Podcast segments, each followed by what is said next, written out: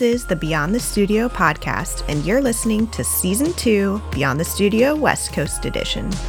I'm Amanda Adams.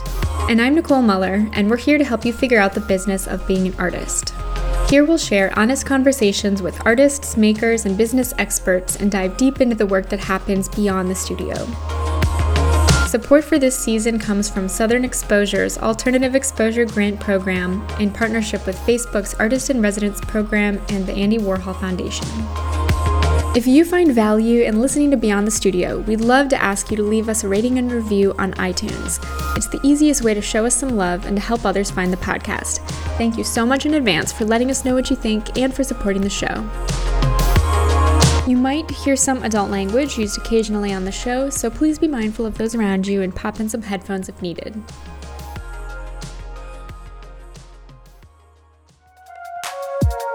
When I'm not working on the podcast, I'm working on my fiber art and illustration brand, Close Call Studio. So if you want to follow along with my own journey, you can check me out on Instagram at Close Call Studio or check out my website at close call studio dot com. It's Nicole here, your other Beyond the Studio co-host. I'm a painter, muralist, and installation artist. If you want to see more of my work and studio process, you can find me on Instagram at Nicole Marie Mueller or my website, which is Nicole Marie Mueller. That's M U E L L E R dot com. On today's episode of Beyond the Studio, we're talking with Katie Ann Gilmore from Los Angeles, and we are really excited to hear more about her story. So Katie, thank you so much for joining us today. Yeah, thank you for having me.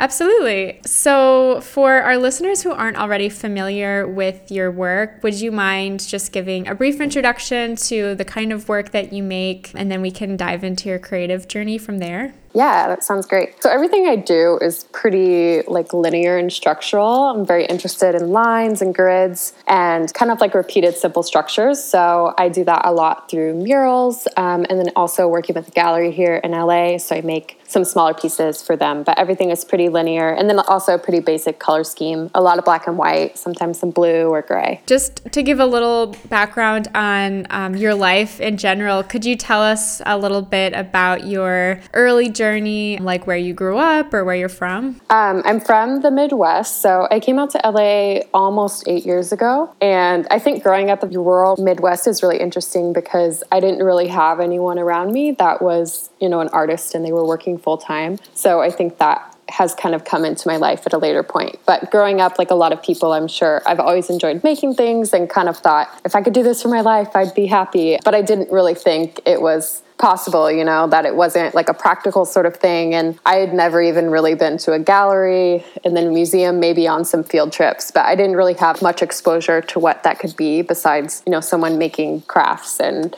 selling it that way, but not like the sort of working with gallery sorts of things. So growing up, I was always interested in art. I was always drawing something. I went through this phase in junior high where I just drew tons of houses. Like all I did was draw houses and was obsessed with Sims. But um, just like building, Same. just like building the house though, I never let them live their lives because that was all I cared about. So I'd use that rosebud Just the code. architectural part. Yeah. Oh my God, I was going to ask if you used yeah. rosebud. Yes. So I would just make like tons of money and then I would just make the coolest houses and then I'd be done. And all of my siblings are like actually playing the game. And I'm like, oh, no, no, I'm good. I don't really care about their lives. I just wanted to build the house. So um, I was always really interested in sorts of architecture things too. So at a point I thought, oh, maybe I'll be an architect. And then I did actually kind of revisit that thought when I was around twenty-five, about five years ago, but um, decided not to go that path. But I think those sorts of thoughts have influenced what I make without being, you know, directly connected to it, like working as an architect. And then also I've been very interested in math um, from a young age. So everyone... I think people placed that idea in my mind a little bit, but it made sense that they were like, oh, you should be an architect because you love art and math. And I think that was the only response people really like knew how to connect them. And again, architecture is like a practical application of those sorts of interests. Never was it like, oh, you could be an artist. So I feel really happy to have found my interests, like other things that I've been interested in, and able to do that and you know, by just doing art and not having to seriously go down another sort of path. And like in school, always loved math, but I, I got my bachelor's in it, but I was never like, you know, super brainiac. Like I wasn't going to go get my PhD or anything in it. Um, I worked uh-huh. really hard for like my grades. And I think it was a good level of interest that it makes me just interested enough that I can kind of pull and understand from those sorts of ideas, but not enough that I felt extreme pressure, you know, to keep pursuing that. So I think that was a really good balance for me. Yeah. Yeah. It's always so fascinating to hear of people's early creative backgrounds mm-hmm. and what some of those first influences were, and then to kind of see how maybe yeah. that comes into play later in life. But I'm really curious, like, where did the shift start to happen? So you went to undergrad to study art and mathematics because yeah. those were the kind of like natural next steps for you. But then how did that start to shift, or or did it even at that point, um, into like what maybe your life and career was going to look like afterward? And then, you know, going on to pursuing graduate school, like, did you have early creative mentors that were eventually kind of guiding you in those new directions? Or were you starting to see more examples of other people living out, you know, their lives in different ways? Or um, like, how did those new ideas of what your life could look like start to take shape? Growing up, thankfully, even though it wasn't like, oh, art can be a full-time thing, I did feel very encouraged from my parents or from teachers to kind of keep honing those skills. So I really give a lot of credit to that, that even though it wasn't at that point thinking, oh, I can do this full-time, it wasn't something that they said, oh my gosh, don't spend your time on this. This is worthless. So I feel really grateful for that. So by the time I got to college, I still didn't think, oh, I'm going to have an art career. I went to a liberal arts school, which I think was really important for me because I had so many different interests, which I think is important for what I make today. So I went in to study art, but it wasn't like a fine art sort of situation. And at that point, I kind of had this idea instilled in me that art was a little bit lesser than, like less intellectual or like less of a lofty pursuit. And thankfully, I've kind of shifted that around. But at that point, I was like, oh, well, I should do math because it's better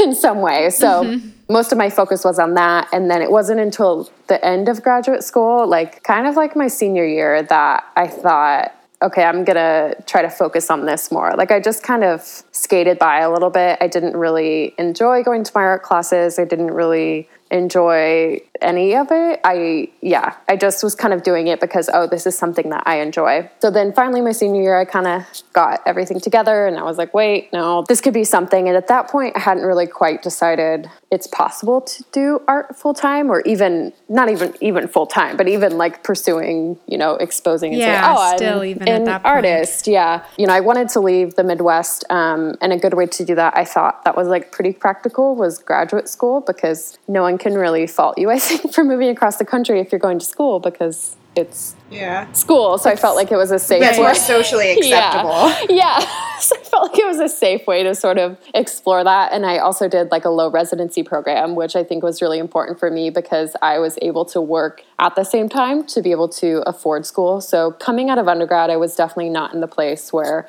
I thought, oh, I could do this seriously. I think I was just beginning to put more seriousness into it. But until then, it was kind of something that I just did on the side. And everything else was a little bit more important. But then thankfully in graduate school, things started to turn. I think even when I graduated, I still wasn't at that point. I remember making like a five or ten year plan or whatever that was. And I guess I, I only finished graduate school like four and a half years ago. So I'm not even at the five year point. And I've ex- like, yeah, the goals I was setting, it's like, wait, what, why? That wasn't even anything. So it's really exciting to look back and think like, I couldn't have even dreamed of the projects I've been able to do or the people I've been able to work with or meet. So that's always a great feeling. So after finishing graduate school, I still wasn't at that point where I was kind of afraid to set lofty goals. You know, you don't want to say, oh, I want to work with this gallery or have this many shows or do this sort of thing, because you don't want to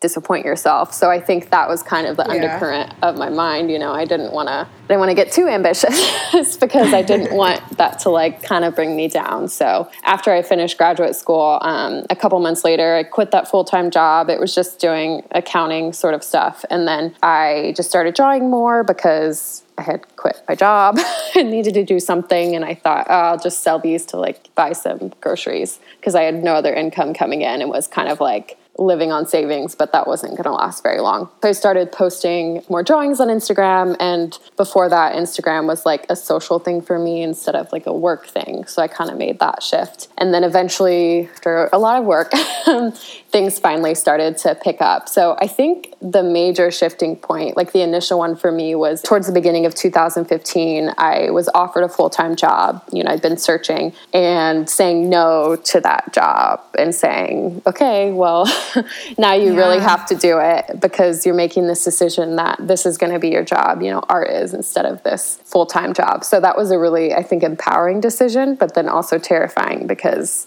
you know, you yeah, it was for real now. yeah. Yeah. I'm interested in kind of honing in on these transitional moments um, because these are, are really life-altering decisions, mm-hmm. you know? And so you moved out to California to pursue your M F A in visual art through the Lowe residency. So meanwhile, you're working, it was at the accounting job the whole time? Uh, yeah. Yeah. Okay. So this was also a full-time job alongside your school? Yeah, so the Lowe residency, pro- residency program, it's like broken up into three years instead of two. So it's basically full-time, but more focused in the summer and in the winter. So I was able to use vacation time for school. But I worked thirty hours for the first year and a half and then forty, years a, or forty hours a week for the second half. So it was it was really busy. Like I would go to work from, you know, eight until five or whatever, and then work on art from five until ten. And then I was twenty-two and twenty-three, so I could like squeeze in friend time after that. But now once ten comes, I'm like, right. bedtime. It's a lot. yeah, yeah. So yeah. What were you kind of envisioning for yourself at that point? Because you're hustling really hard to work to gain a graduate degree in the arts. Were you thinking that you might go down the path of becoming an architect? Were you thinking that you would have some kind of day job and that, you know, art would be something you did outside of that? Or I'm interested, before you kind of made the shift, like what were you thinking might the, like that initial five-year plan, you know, like what do you think it was going to look like?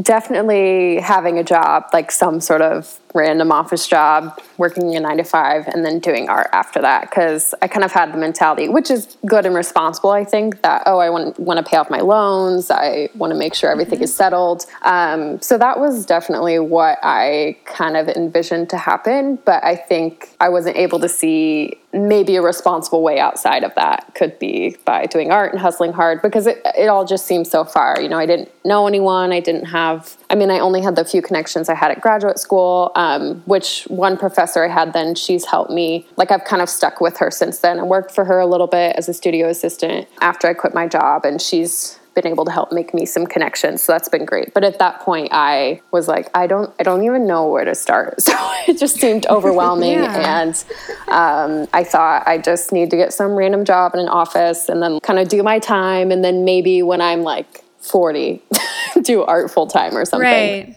Yeah. So when you left yeah. the accounting job, it sounds like you were looking for other similar jobs, like still thinking that was the reality. Yeah, yeah. The full-time job that I was offered, I think it was some sort of admin or office assistant job, but still that sort of, you come in, you do your time. And it's funny because one of my thoughts was, because I was posting on Instagram a, a lot back then, and I've kind of like slowed down over time, I think, just because I, well, I could, yeah, just as like, I don't, I, f- I don't feel the need to post as much anymore. It's like a, yeah, social media, I feel like I have a love and hate relationship with, I think just based yeah, upon. Yeah, I think we all do. Yeah, we can dive. But it sounds like after. This was a real, um, yeah. something that helped build momentum mm-hmm. early on in your yes. career, especially. Yeah. So now I kind of tell myself that as long as I'm making enough money and getting the jobs that I need to, that's good. But at this point, it was like, posting a lot, and I thought, well, if I have an office job, I'm not going to have any natural light to take photos during the day.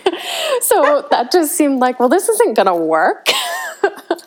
So um, oh I think that was kind of a major factor for me too, was that I, I wasn't quite really, I mean, I think at that point I maybe only had a, like five thousand followers, but I saw the momentum kind of picking up, that I wasn't quite in the black yet, you know, still kind of not making enough to cover all of my expenses, but I felt like it just felt like it was the beginning. So I'm really proud of past Katie for doing that.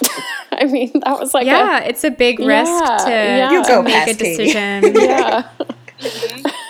especially when you have an opportunity in front of you to to make a conscious move to go in a different direction. What were some of the things going through your head at that time? Like, you were starting to just see a more optimistic view of your potential as an artist and really wanted to go all in on that? Or like, how did you make that decision to say no? Yeah, I think optimism is a good keyword for that, because I didn't quite feel like I was in the place that I really wanted to be, but I felt I felt it it coming. And I think at that point too, when people would ask me what I did for a job, you know, when I meet new people, I'd say, oh, I, I draw, or I, you know, I make this or that. And that had kind of shifted, because before then I would say, oh, I'm a financial coordinator. Or if um, it was in between jobs, like I had started, like when I quit my job, I started dating more because I wasn't meeting anyone new. So I thought this will be a good chance to meet some new mm-hmm. people. So whenever I'd meet a new guy and they'd ask what I do, I was like, oh, well, I, you know, I was working as a finance coordinator and now I'm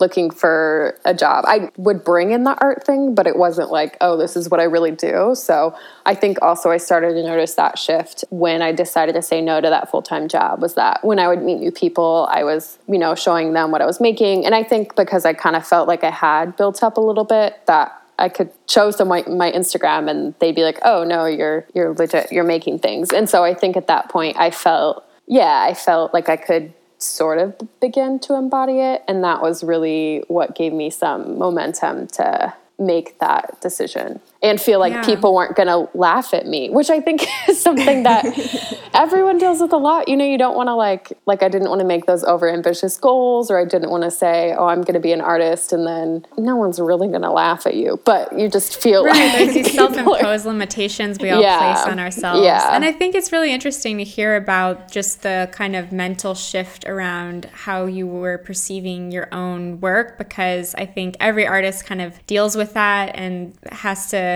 come into, you know, that in their own being able to, to claim that identity as an artist. And so it's interesting to hear how that just shift in perspective really then correlated with the, the actual shift in your career, because I think that's that's a really key part of it, is just the psychological aspect.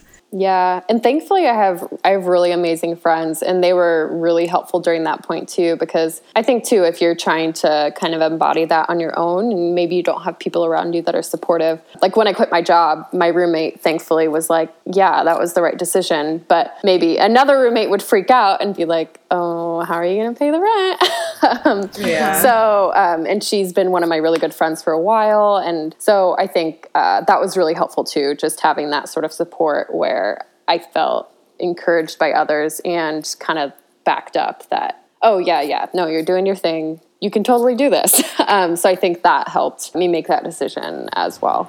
Yeah, it's so difficult to take that step of being comfortable identifying as an artist. Like yeah. I know up until the point that I went fully self-employed, I still identified as a barista, even if oh, I was yeah. doing it only like fifteen hours a week. I'm like, I'm a barista who happens to also do art, mm-hmm. despite the fact that most of my income is coming from art, because I'm still clocking in somewhere else. That's my yeah. first job, apparently. Yeah. Like, I don't, I don't know why. It's so funny how we make these assumptions about like, based on what, right? It's like mm-hmm. some perceived like social norm, like yeah. we feel like we have to lead with this more socially acceptable identity. This is like a little bit of a segue, uh, but the projects that you're taking mm-hmm. on, uh, aside from doing work with your galleries, yeah. a lot of mural work. Yeah. Um, how did you start getting into murals? That kind of happened by accident a little bit.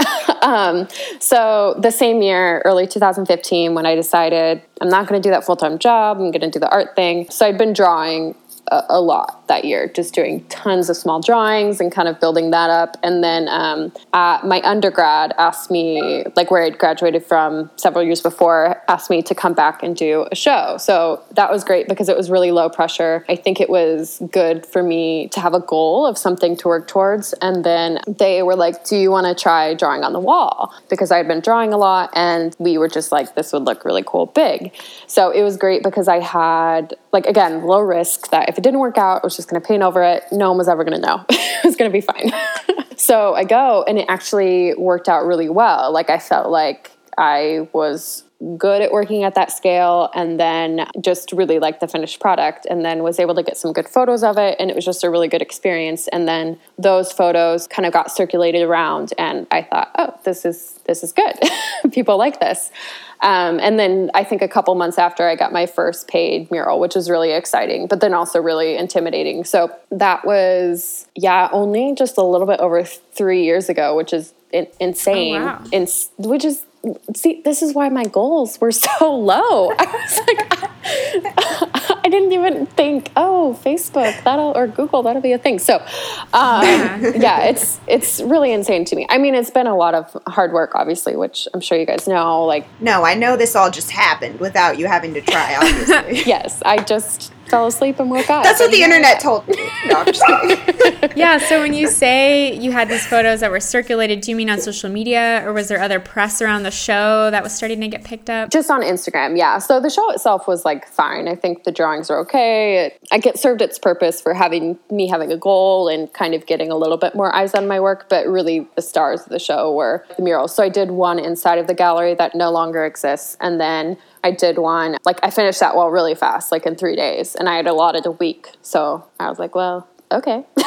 And then they asked if I wanted to do another wall. I did a wall outside of the gallery, which is still there, which is really fun. And that one has the environment around it was a little bit better than just in the gallery. So that was really the one that kind of um, circulated around. Yeah, so it just got shared like on Instagram, and then um, people started to kind of see that from there. And then again, that was like another shift of thinking, oh, I, I do murals now and kind of sort of embodying that and having that as part of what I make as well, which is awesome because so yeah, the mural thing kind of took off, and that was really fun to have as part of my practice. And now I would say I do not quite fifty-fifty, but most of my work would be mural, well, or maybe gallery work throughout the year, but it's a mix of it that some of it is mural work, some of it's gallery work, and then murals are the major chunk of my income for sure, which was really unexpected. It wasn't something that I kind of set out to do or thought could be a thing for me. And so that's been really exciting because that was a surprise. So yeah, what was this first paid mural project that you did? And had they seen your work on Instagram? Yeah, yeah. So they had seen um, the images that were circling, and it's in Burbank actually at a cafe near, I'm probably going to get the name wrong of what it's near, but it's near some of the studios or something. Um, and it was through Branded Arts. So that was really fun, really cool project. And I think, yeah, it gave me confidence that, oh, this is something that people will pay for. Yeah. And just, I have a lot of fun. I, you know, I think there's a difference between working like very tiny on the small, you know, smaller pieces that I do. I mean, they're not always small, but the small lines, and then working like on a larger scale, it's definitely much more physical. And I think it's a good sort of balance to have. And then if I'm getting kind of bogged down on murals, it's like a break to go do studio work and vice versa. So I think that's been a really important part that's kind of helped diversify the stuff that I do, so I don't get too bored with something or kind of stuck. Kind of helps break that up a little bit. Yeah. And was there a point when you were starting to more proactively seek out projects, or did they just start coming to you sort of naturally th- through one leading to the next? They've started to come more naturally. Yeah, I think most of them have just been really, really natural. Um, and I think that's a hard part of being an artist too, is that hoping the next job or knowing the next job is going to come. And I think that's something that everyone deals with. And um, so at this point, yeah, it's mostly been stuff coming to me. I think maybe a little bit was proactive, but I figure when something comes, like I'm definitely very proactive then, because I'm going to make it, you know, the best proposal I can, really make sure it's all tight and all together, and that if I do the job, you know, the best that I can. And I yeah. think that's something that I've told myself too, that as long as I'm working hard, taking care of myself, doing what I need to do, I just have to keep trusting and hoping that work is going to come. And if I feel like it's not coming, take the steps to make it come, you know, and seek those jobs more. So um, I think that's probably the hardest part still. And, you know, that's never going to end. I don't think there's ever going to be a point where, you know, I'm just kind of a worrier. I like having my ducks in order. And I think that's something that even if I have, you know, all the jobs in the world or all the money in the world, I would still probably be a little bit paranoid that it was going to end sometime. So I think it's also good to know about yourself, because other people might not care as much about that. But for me, I've noticed that that's something that I you know, I want to take the steps that I can to make sure that I'm getting the jobs that I need to, or that I'm trusting that I'm working hard right now and I'm just going to trust that it's going to pay off in some way. Yeah. And being aware of your own comfort zone so that you can kind of check yourself too when you're yeah. Yeah. going into that zone of worry yeah, to yeah, bring yeah. yourself back. Because mm-hmm. I think too that can affect your work for sure. You know, when you feel that sort of scarcity that, oh, jobs aren't going to come, I think you start to get laxed on your own ideas or doing things just because. And I think in the beginning there obviously was a certain amount of, I have to take like every job that came my way because I was trying to get noticed. I just, I needed to do what I needed to do. And I felt really grateful a couple years in when I was able to kind of shift what I was making to more of what I really saw was in line with my concepts and um, kind of be a little bit choosier, which I feel really, really grateful for. That's a really hard part. If anyone has that figured out, you know how to not. Yeah, let us let us know. Let us know. Yeah. I was going to say, I'm definitely still working through that, so I don't have any tips. 'Cause I also am a worrier, and I feel like I'm, I, I don't know, there are months where I'm worried that I don't have enough time to take yeah, care of all the projects. Yeah. And then maybe the next month I'll be like, nothing is coming my way. Yes. I'm going to starve. Yeah. I'm going to have to pick up a job across the street. Like, I don't know. Yeah, yeah, yeah, yeah. Like, just, I don't know. I I think we tend to be our worst enemies mm-hmm. in those situations and be so, so tied with the way we feel about ourselves and our yeah. security with our creative work. And when one of them feels unstable, it kind of makes everything feel like it's unraveling. Yeah. When it's probably okay. Yeah. Yeah. And I think we are, yeah, I'm definitely the hardest person on myself. Like, I joke to my friends that I'm the strictest boss I've ever had because I, you know, I think I'm also the best boss. I love being my own boss, but I think that being, you know, a little bit more worried has kind of helped me in a way when it's kept in check because, you know, I like to have things organized. I like to have things kind of coming up. I like to make sure that everything is kind of in order. So in a way, I think that makes me well suited for being self-employed. But then, you know, there's the other side of it, keeping that in check and using it to motivate you, but then not to bring you down, because I think a lot of our qualities probably have that sort of dynamic that it can be something really beneficial to you, but then if it gets out of control or you let it control you, then it might be bad. And I think, yeah. you know, that's one of those things. Yeah. And since we've been talking about the insecurities that we all kind of deal with as artists, I'm wondering how you are able to balance that out with advocating for yourself, um, especially when you're proposing projects. Um, yeah. Because I can relate to your experience with, you know, having people interested coming to you, and I paint murals as well. And so trying to create a thorough budget and pr- quote, you know, quote projects for them. Um Sorry, the dogs are playing at my feet, so that's what all the no grunting worries, I just spilled tea all over myself. Just a disclaimer there. We're a mess. But I swear we're my my video doesn't even work, so we're all fine. Yeah. It's all good.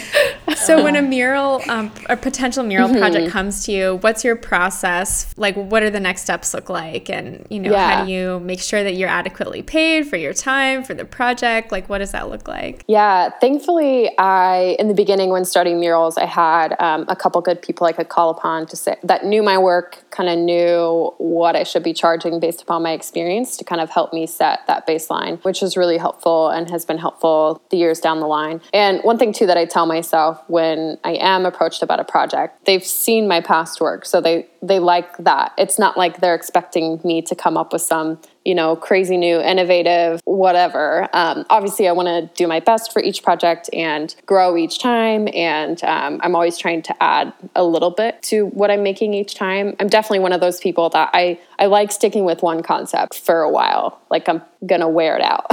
Like, I just want to keep keep with kind of what is in that skill set, but then also bring new elements into it. But so I tell myself that for a project, that they're not expecting, like, you know, me to, you know, they, they want my work because they've seen my past work. So I like trying to make things specific for the space. So usually when I'm starting out with, you know, whatever guidelines I'm given for what the wall is, a lot of sketching in the beginning. And then based upon that, like how detailed the project is will correspond with the budget. And then um, maybe they have some constraints too. So trying to work in that.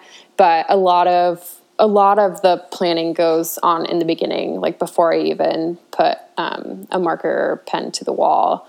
Uh, so I'll have everything kind of sketched out and then do a lot of like photoshopping to put composites onto the wall and make sure everything looks good. And SketchUp, I love SketchUp so much, just like I love Sims. The same sort of thing. Like, so usually it's like helpful for me and I think helpful for them to build a sort of SketchUp model and then place the images onto that, and then I can kind of like walk through to see where there might be trouble spots. Um, so usually before a mural, I kind of have everything planned, and uh, the proposal process is helpful for that because, um, you know, I want to make sure, uh, like some some advice I had in grad school um, was that, you know, make it, let there be no doubt that you can't do it this way. Like have it so nicely together that there's no doubt that you can't achieve it. And I think that helps give me confidence as well, because I've run through it so much in my head. Um, like growing up playing sports, I would do a lot of like, like coaches would tell you to do like visual visualization. So to like picture yourself getting that kill. Like I played volleyball a lot. Um, so I think I've done the same thing here, that before I do a project or before I'm packing for a mural, I kind of like run through each day in my head, which has helped me to avoid, um, like foresee some issues. So I'm not like scrambling on the spot, and inevitably something is going to go wrong because that's life. But because I feel so prepared and, um, so confident that I can, I can do it, I feel better about trying to handle whatever might come. And there's, yeah, there's, I'm a human, so something is going to go wrong, but I just, I feel much better about being able to handle that because there is like a plan, and feel like I've run through every other thing that could go wrong. So yeah. That's really helpful to me. Like I'm a, like I plan like crazy, and um, I think it might, someone else might be able to do it in a different way, and that's not me. So this is the way that I found that, you know, works best for, yeah, when I'm trying to do a project. Yeah, I'm sure it's helpful for communication with clients, because I know that a realization for me was how important that that visualization was, you know, because yeah. Like you said, people are coming to you because they've seen and they like your work, which is true. So I think there may be an assumption that they'll just trust that you're going to create something great for them. But mm-hmm. What I've realized in um, starting to do more client-based work, as well as just, you know, paintings in the studio, is that you really have to be able to bring them along with yeah. your process yeah. and to show them every step of the way. So I like that you mentioned that you're creating these really um, detailed plans and helping them visualize the piece, even if you can see what it's going to look like in your mind's eye. But yeah, I'm sure that's helpful. And then, so are you factoring in things like scale or labor, or like what kinds of factors are um, you using with pricing out the projects? The scale of the mural for sure, how detailed it is, whether it's indoor or outdoor, and then based upon the design I pick, how long is that going to take? Yeah, so those are really helpful, and kind of And I think I've done enough that I've been able to price it for what makes sense. I think in the beginning, it was a little bit of a learning process to figure out how much it should cost, you know, for what it is. And I think too, because there is so much planning that goes on in the beginning, you don't you don't think about that. You just think about, oh, the days I'm there doing the mural. But I've kind of learned that to account for that also. It's not like I just show up and then everything is magically there and I didn't do any thinking beforehand. It's the, a good chunk of the process, I think, is before the mural even starts, which not everyone may understand. And I, I don't know if it's different for other murals, but definitely for my work, I rely on it being, you know, really planned out because things are fairly exact. So there's not a lot of room for messing up. Yeah. And if you're naturally a planner and mm-hmm. like being super organized is what you need to like yeah. approach a project yep. with a cool head, I I think it's so necessary to understand your personality and, yeah. and kind of what you need in order to approach a project to feel like it's a success for you. And I feel like that's something that I've been working on a ton lately, is trying yeah. to be realistic about my own needs and capabilities. I think that's one of the hardest parts for me too, is that, you know, in any career, I think anyone is going to compare themselves to those around them. And I might see that someone might not need to do that and feel like, well, why am I, why am I spending so much time doing that? But realizing, no, that's how I worked best, or whatever constraints or boundaries I kind of need to put on myself, like scheduling wise, or what projects I pick, what I don't, or taking breaks from social media. Um, I think just understanding yourself is really important because, Yeah, just like your work is different from other people's, your personality is different, or how you work best is different. And I'm sure that's something I'm going to keep discovering, you know, as time goes on, learning more about myself, how to, you know, continually tackle like the self-employedness of life, which it's, I don't think there's going to be a day when I'm like, oh, this is easy. You know, I think it's learning more like how to build those structures around what you need and um, working within those as time goes on. Yeah, whoever said if you work for yourself, you'll never work a day in your life, lied. Such a liar. Such a, I mean, at least it's fun. There are definitely days, though, when I'm like, are you kidding me? I just don't. I just can't. I don't. Yeah. And I think, oh, totally. um, yeah, I feel like sometimes people think that, oh, you get to draw or paint all day. But no, there's a, a lot of time that's spent on phone calls or like emails or typing out proposals or, um, yeah, different things that aren't really exciting. Well, you've done a really good job, I think, of giving us some insight into your process in general when it comes to approaching these mural projects. And you've done some really incredible pieces for pretty well-known companies, I would say, like through Facebook's Artist in Residence Program, um, for Uber, and then most recently I saw through Google. Yeah. Um, could you tell us a little bit about just some of the projects specifically that you've worked on, or like what the working relationship has been like working for um, these larger companies?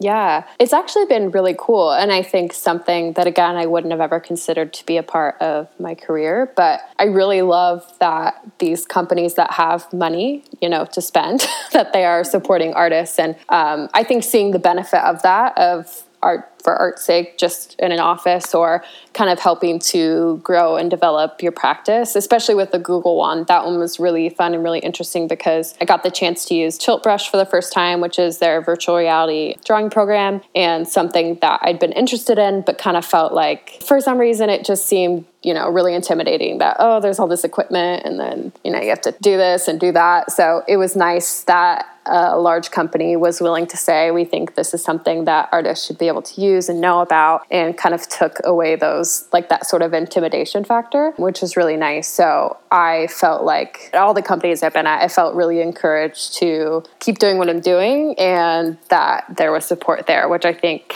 yeah, it was not something that I would have ever really expected, but I feel really grateful that, you know, they saw my work, knew who I was, felt enough to bring me in. And then I could see that it was like genuine, not just, oh, we have to get an art, you know, artist on this wall or whatever, that I yeah. felt really supported, which has been really nice. Yeah, that is really refreshing to hear. Would you have any advice for artists that might be listening and are maybe not as experienced with working the scale of projects, but let's say they're approached by a big opportunity like this for the first time, like things that you've kind of learned along the way that might be helpful to know? Yeah, I think if they have anyone that knows about murals and knows what they're making, like that person individually, I would say try to think if there's someone that you could maybe just reach out to and say, hey, this opportunity came up. Do you have any thoughts about budget or anything else? And because I think that's the hardest part, you know, it's not just like, oh, I'm going to multiply this out and then this is what it's going to be. I think having an idea of what would be a reasonable pr- reasonable price for what you're making, and realize too that in the beginning, you know, you want to always be kind of increasing in your budget and not, you know, maybe aiming too high. Get what you're worth, but I think it's good to realize that, you know, it's something to build up on. And I think as you gain more experience and kind of have more projects, and just for the logistical part, that this is something that's helped me is just draw a lot, like draw it out on paper with the dimensions of the wall and kind of have everything planned out in that way. And maybe drawing on a tablet would be good for you, or whatever it has to be, so that you can kind of see how the wall will be experienced in person, because I think that's the most important part. Maybe it is just a flat wall, but when someone walks around it, you know, the mural is going to change. And that's something that obviously I highly value in my work, is dealing with perspective, but I think that's something that anyone can benefit from if they're doing a mural for the first time, is to think about those different vantage points and just how you're gonna get it up there. um, for me, I use like a coordinate system, and that's how I can kind of like lay everything out. Yeah, so if there's something that would work that way for you, or maybe you need to project it, I think just thinking through the entire process is really helpful, and realize the first time that it, you're going to be learning as you go. You're probably not going to be able to figure out everything that you need to. I did my first outdoor mural. It was the middle of two thousand seventeen. And that was definitely like a, well, we're just gonna, we're just gonna figure this out. You know, I took what I had learned from working indoor and then kind of scaled it up and was able to think of really fun creative solutions to figure out how to translate that to a wall, like using a mason line tied to a vanishing point. And that's how I kind of made everything line up. And I think just having confidence in yourself to be able to figure out what challenges you might face with the design. Um, so as you're designing it, try to think, how can I get this on the wall? And if you're not quite sure, either be okay or the client be okay with you saying, I'm going to try this, but I'm not sure about this part, and then maybe thinking of a backup solution. So I think the best that you can think through everything that you're doing and try to figure out how to get it up on the wall. I think that's probably the biggest challenge, you know, that it can seem ridiculous sometimes. And I'm so amazed by people that, um, you know, if they're doing portraits or anything that involves a person, first of all, I can't draw people at like at all. And whenever you tell people are an artist, they're like, oh my gosh, can you, can you draw me? And draw like, my picture. I'm like, no, yeah. I can't. Like you don't, I mean, it, it will look like a person, but it's probably not going to like, maybe it'll look like your cousin, but it's not going to look like you. Um, so you're not asking the right person. Yeah, no, let me, let me point you to, to someone else. um, so I think every artist is going to have their own challenges for figuring out how to put it up there. And that might be something that if, you know, if someone is working with lines, like reaching out to me or someone else that has worked with lines. I did that actually for the outdoor mural, Mary Iverson, who does a lot with perspective lines. I was like, how do you do this? And I think, um, yeah, most of the time artists are going to be willing to share what they're doing. Maybe not like the super secret stuff, but just in general about here's how I've um, solved this problem, and are really willing to help share the information. So I think that's another piece of advice, is to maybe find an artist who has done some larger pieces or larger walls, and you could see how maybe their their process for getting it up, translated up onto the wall, might be helpful to you. So I think too, just don't be afraid to ask someone else. They could just say no, and then you could just ask the next person.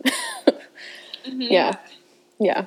As artists, we definitely face a lot of rejection throughout our careers, mm-hmm. but I think we often kind of hold ourselves back out of fear of rejection. Yeah. And like, yeah. that shit happens all the time. Yeah. Yeah. It's yeah. okay. Worst case scenario, someone says no, and then you just move on and ask next person. Yeah. And be okay with making mistakes for your first murals. That it's, you're not, you don't have the system down yet, so that's okay. Yeah, we're all learning and growing as we go. Mm-hmm. Yeah, and this kind of references back to what you had mentioned before, but I had listened, I can't remember where I heard it. I want to say it was a podcast. I heard this conversation where uh, someone was talking about struggling with feeling like what they're working on right now is not a huge deal, or like their yeah. current projects are not that big of a deal, but then when they shifted their perspective to like, okay, well, what was me five years ago thinking I would, you know, what did I expect for myself at this point now? And like what you were saying, like five years ago, you you thought you were not even close to what you've been able to accomplish, and like you're far exceeded it. Just hearing that was such a helpful perspective shift for me, because I think I often am looking at my own work and I'm like, this is garbage. Yeah, always relative to where you want to be, and yeah, not maybe thinking about maybe where you, where you were. From. Oh yeah, that's a really good point. Um, yeah, I think it has been really helpful for me to look back, because I do tend to be really hard on myself, like I think most artists are. And there have been times where I'm not super stoked about what I'm making, but I don't know what's going to happen, you know, in three years or three months or whatever. But even looking back and thinking, well, where was I at at this point in time? And okay, I've I've done some things. And I think just being confident about about that, because I think a recurrent theme throughout my life is that I don't feel like I'm ever going to be satisfied with like how much money I'm making or what jobs I'm getting. I think there's always going to be that. I wish I, you know, I could do more, I could do better. And I think just kind of quieting that voice and saying, but look, look what I've done. You know, I've done, I've done a lot. Um, and I think that's important to keep doing, because that's going to be a skill that will hopefully help, you know, continue throughout life as you're in art for the long run, and not just working for now and then maybe getting burnt out or feeling dissatisfied. So you stop. Um, I don't know. Hopefully this will help as time goes on. Yeah, like you want to find a sustainable pace for yourself and find a, a healthy relationship with your work yeah. and a healthy relationship with yourself yeah. and like set the right boundaries yep. that you need in order to be able to, to pursue your work and your life and not have one suffer severely for the other. And of course, there are always times where that balance, quote unquote, that maybe doesn't exist at all. But there are definitely times where it shifts one way or the other. What are some processes that you have for kind of setting those boundaries for yourself? I think the main one is being careful about when and how many projects I book. I definitely like to have a little bit of breathing area in between, and whether that's like just spending time in the studio, so doing that sort of work, or maybe I just need to take some time off, or just knowing the constraints that I need, because I... I mean, th- throughout all of school, I was always just working all the time back to back, like pushing myself to the limit, which I think is really good, but in different little phases. I don't think you can go at one hundred ten percent all the time. So I think for me, it's really helpful to like actually put in those breaks, because otherwise I will just keep going. And I definitely don't want to get burnout. I don't want like friendships to suffer. I don't want, yeah, just to feel like I'm not taking care of myself. I've noticed that's really important to make sure that you're doing okay yourself, because you won't be able to make work if you're not. And that's the most important thing, I think. So the biggest thing is just setting those boundaries for, even though I might want to do everything and anything and work back to back all the time, just being okay and trusting that, okay, these are the jobs I need to do. You know, I need to make this money, and just being good with that, with like the limit I need to set. And also realizing that you're always going to have more time or money than the other. Also knowing that as well to kind of help contribute to that balance. So it might be that, oh shit, I do need to take this job because I need money. And then figuring out, okay, how can I balance everything else around that? Because my time is going to suffer. So I need to be careful about how I'm parsing that out. Yeah, so I think just being very aware that I'm not this other person that, from what it appears, you know, online, they're working all the time, which we all know that's probably not the case. So I think just being like kind to myself and saying, you you don't need to do that. In it for the long game. Work your best at what you're doing and work hard and work, you know, well, but it's not like a, a race, you know, or a sprint, or if I get to this point, then I'll be done and satisfied, because I don't think that's the case. I don't think there's going to be a point where I've said, oh, I did this job and now I'm satisfied. I think, yeah, it's important to hear that you'll always feel as if you have one or the other, like more time or more money, which is helpful, because I think that the idea of being self-employed or working for yourself is that you're, yeah, the time and money equation is totally balanced. But I just hearing that that's always something that you have to like move between and yeah. to continually negotiate um, is helpful too. Yeah. What does a typical day look like for you in the studio? Or do you have typical days? I think if I, like if I'm working towards a show, I definitely have a sort of typical day where I get up, first have coffee. Usually I'll have made like a to-do list the night before or something, and like with a small task to just feel like, okay, I've accomplished something and make me continue to get going. So if I'm working towards a show, it's just going to be whatever work I'm working on. And sometimes it could be an eight hour day. Sometimes it could be a fourteen hour day. um, and I think it just depends. Like we were talking about before, that there's going to be those times where you're going to have to work a lot. And as long as I put those breaks in, I feel balanced overall. You know, there's obviously going to be times where you're like, I'm so tired, but because you feel confident in what you're making, or, you know, you're working towards a goal, I think that usually helps. Like in the long run, you know, you feel like you're working towards something. So when I'm working towards a show, that's it. It's usually ideally a days where I'm working, you know, on a piece uninterrupted, but sometimes you run out of things and you have to run to the Home Depot or to wherever else. So um, I think it's usually a mix, but kind of in between shows or when I'm working on murals, I'll be working on proposals. Maybe I have a couple projects in the pipeline that pass the proposal phase and kind of finalizing for. So a lot of that, which involves like a lot of sketching, a lot of planning, a lot of SketchUping.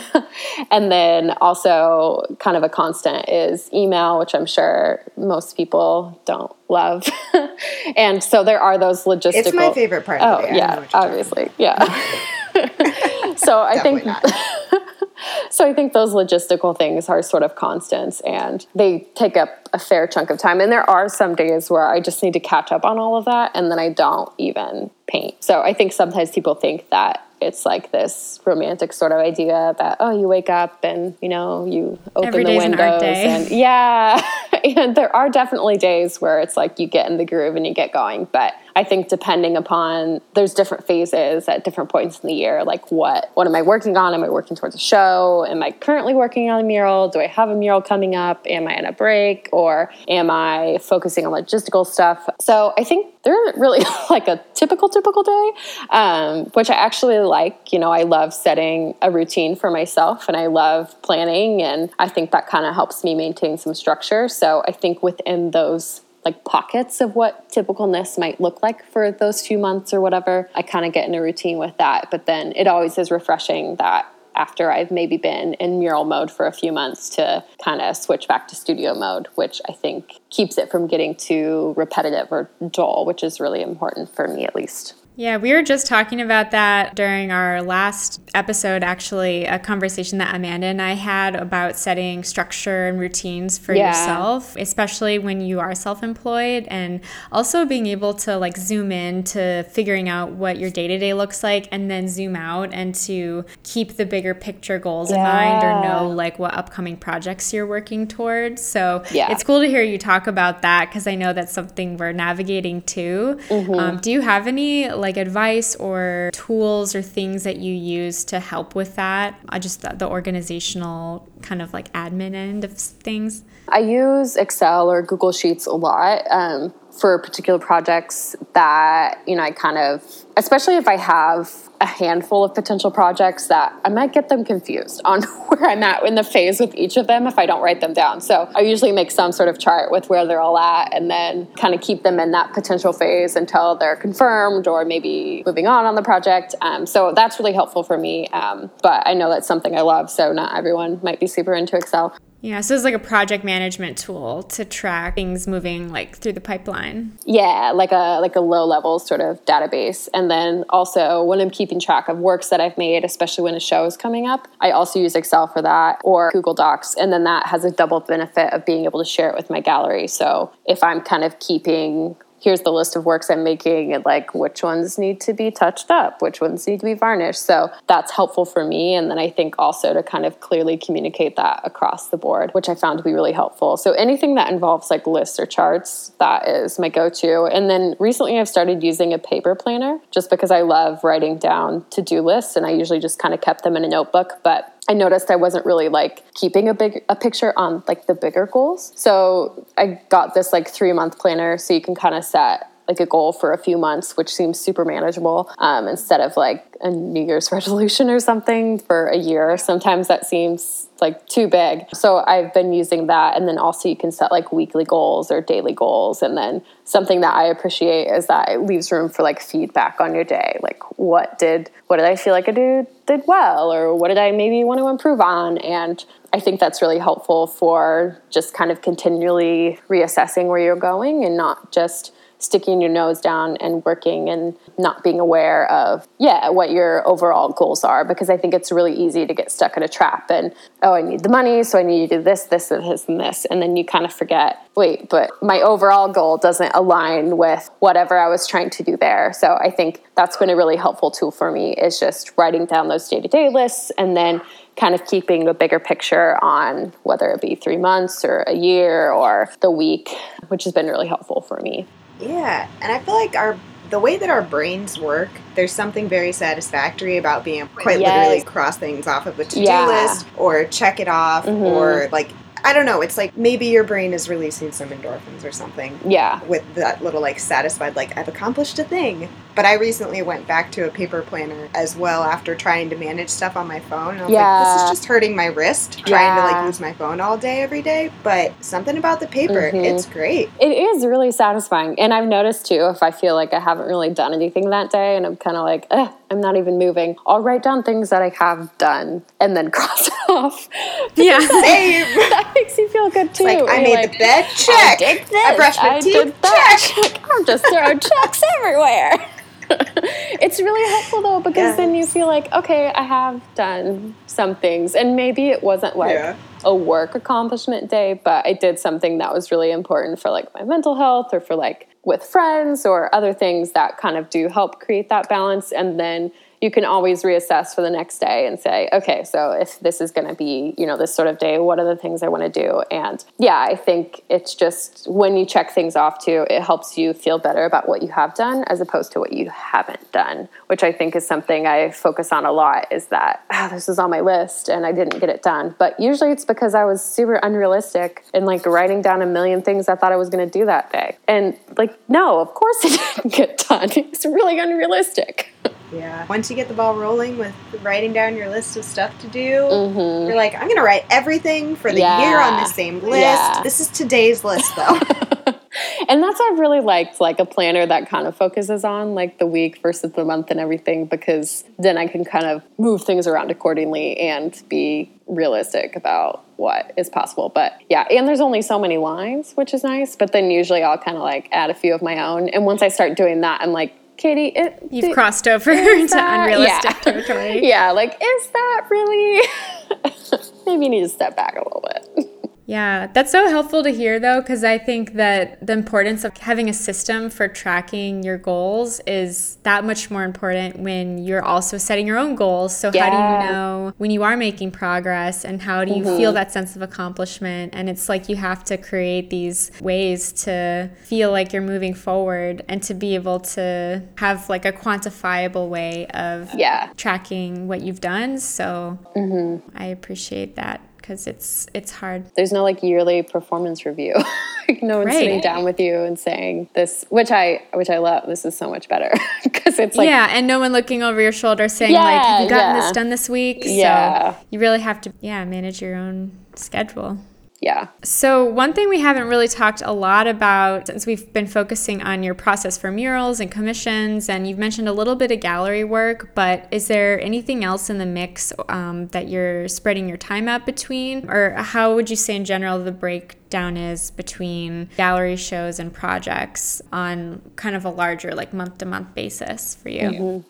I think it's it's been pretty even like the past year. I think in other years before I started doing so many projects, it was more heavily focused on studio work. So I think that kind of shifts over time. But like the beginning, so I just did that mural. And then for the next like three months, I'll just be, be doing studio stuff because I'll have like a show in June at an art fair. And then for the rest of the year, it'll probably be like it's looking right now like it'll be about half and half for projects and studio work. So I think it usually depends what's coming on the pipeline, but I've noticed that I kind of like that sort of balance, that it's good for me not only to have some income coming in, but also make sure that I'm kind of developing, developing my ideas and like having time to think and kind of mature in what I'm making, which I think is really important for me. So that's something that like spending time in the studio can really help with. And over the years, um, I've started to be more okay with reading and research as studio time. And I think that was something that I thought was, oh my gosh, no, I need to keep making things and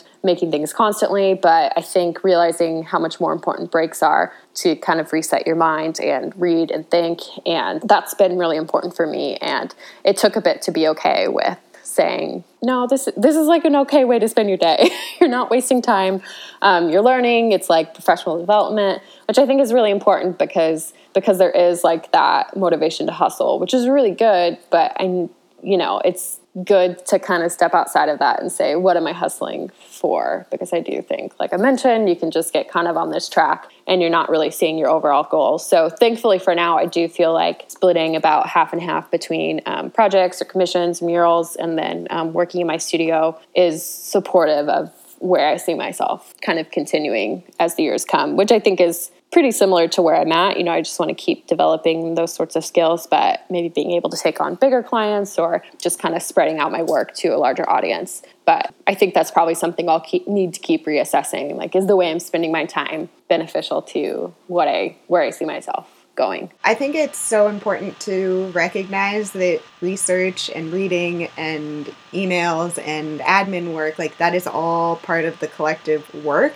And it's easy to understand that when you're going to a job where you're clocking in somewhere, where you're like, anything I'm doing for this job is work. But it's so hard to apply that to yourself when you're used to creating a product or having a like a two D or three D final result. And it's easy to not count the work that gets you up to that point. Like I've been trying to, this is going to take forever, but I'm trying to start the process of illustrating my own tarot deck. And I'm like, I have so much research that I yeah. have to do to make sure that I'm getting the right symbols and coming up with a cohesive plan overall. And it took a little bit of time to justify like all of this reading, learning how to read the cards. Like this is all part of that overall project of I'm going to illustrate these seventy-eight images. Yeah. Oh, wow. Yeah.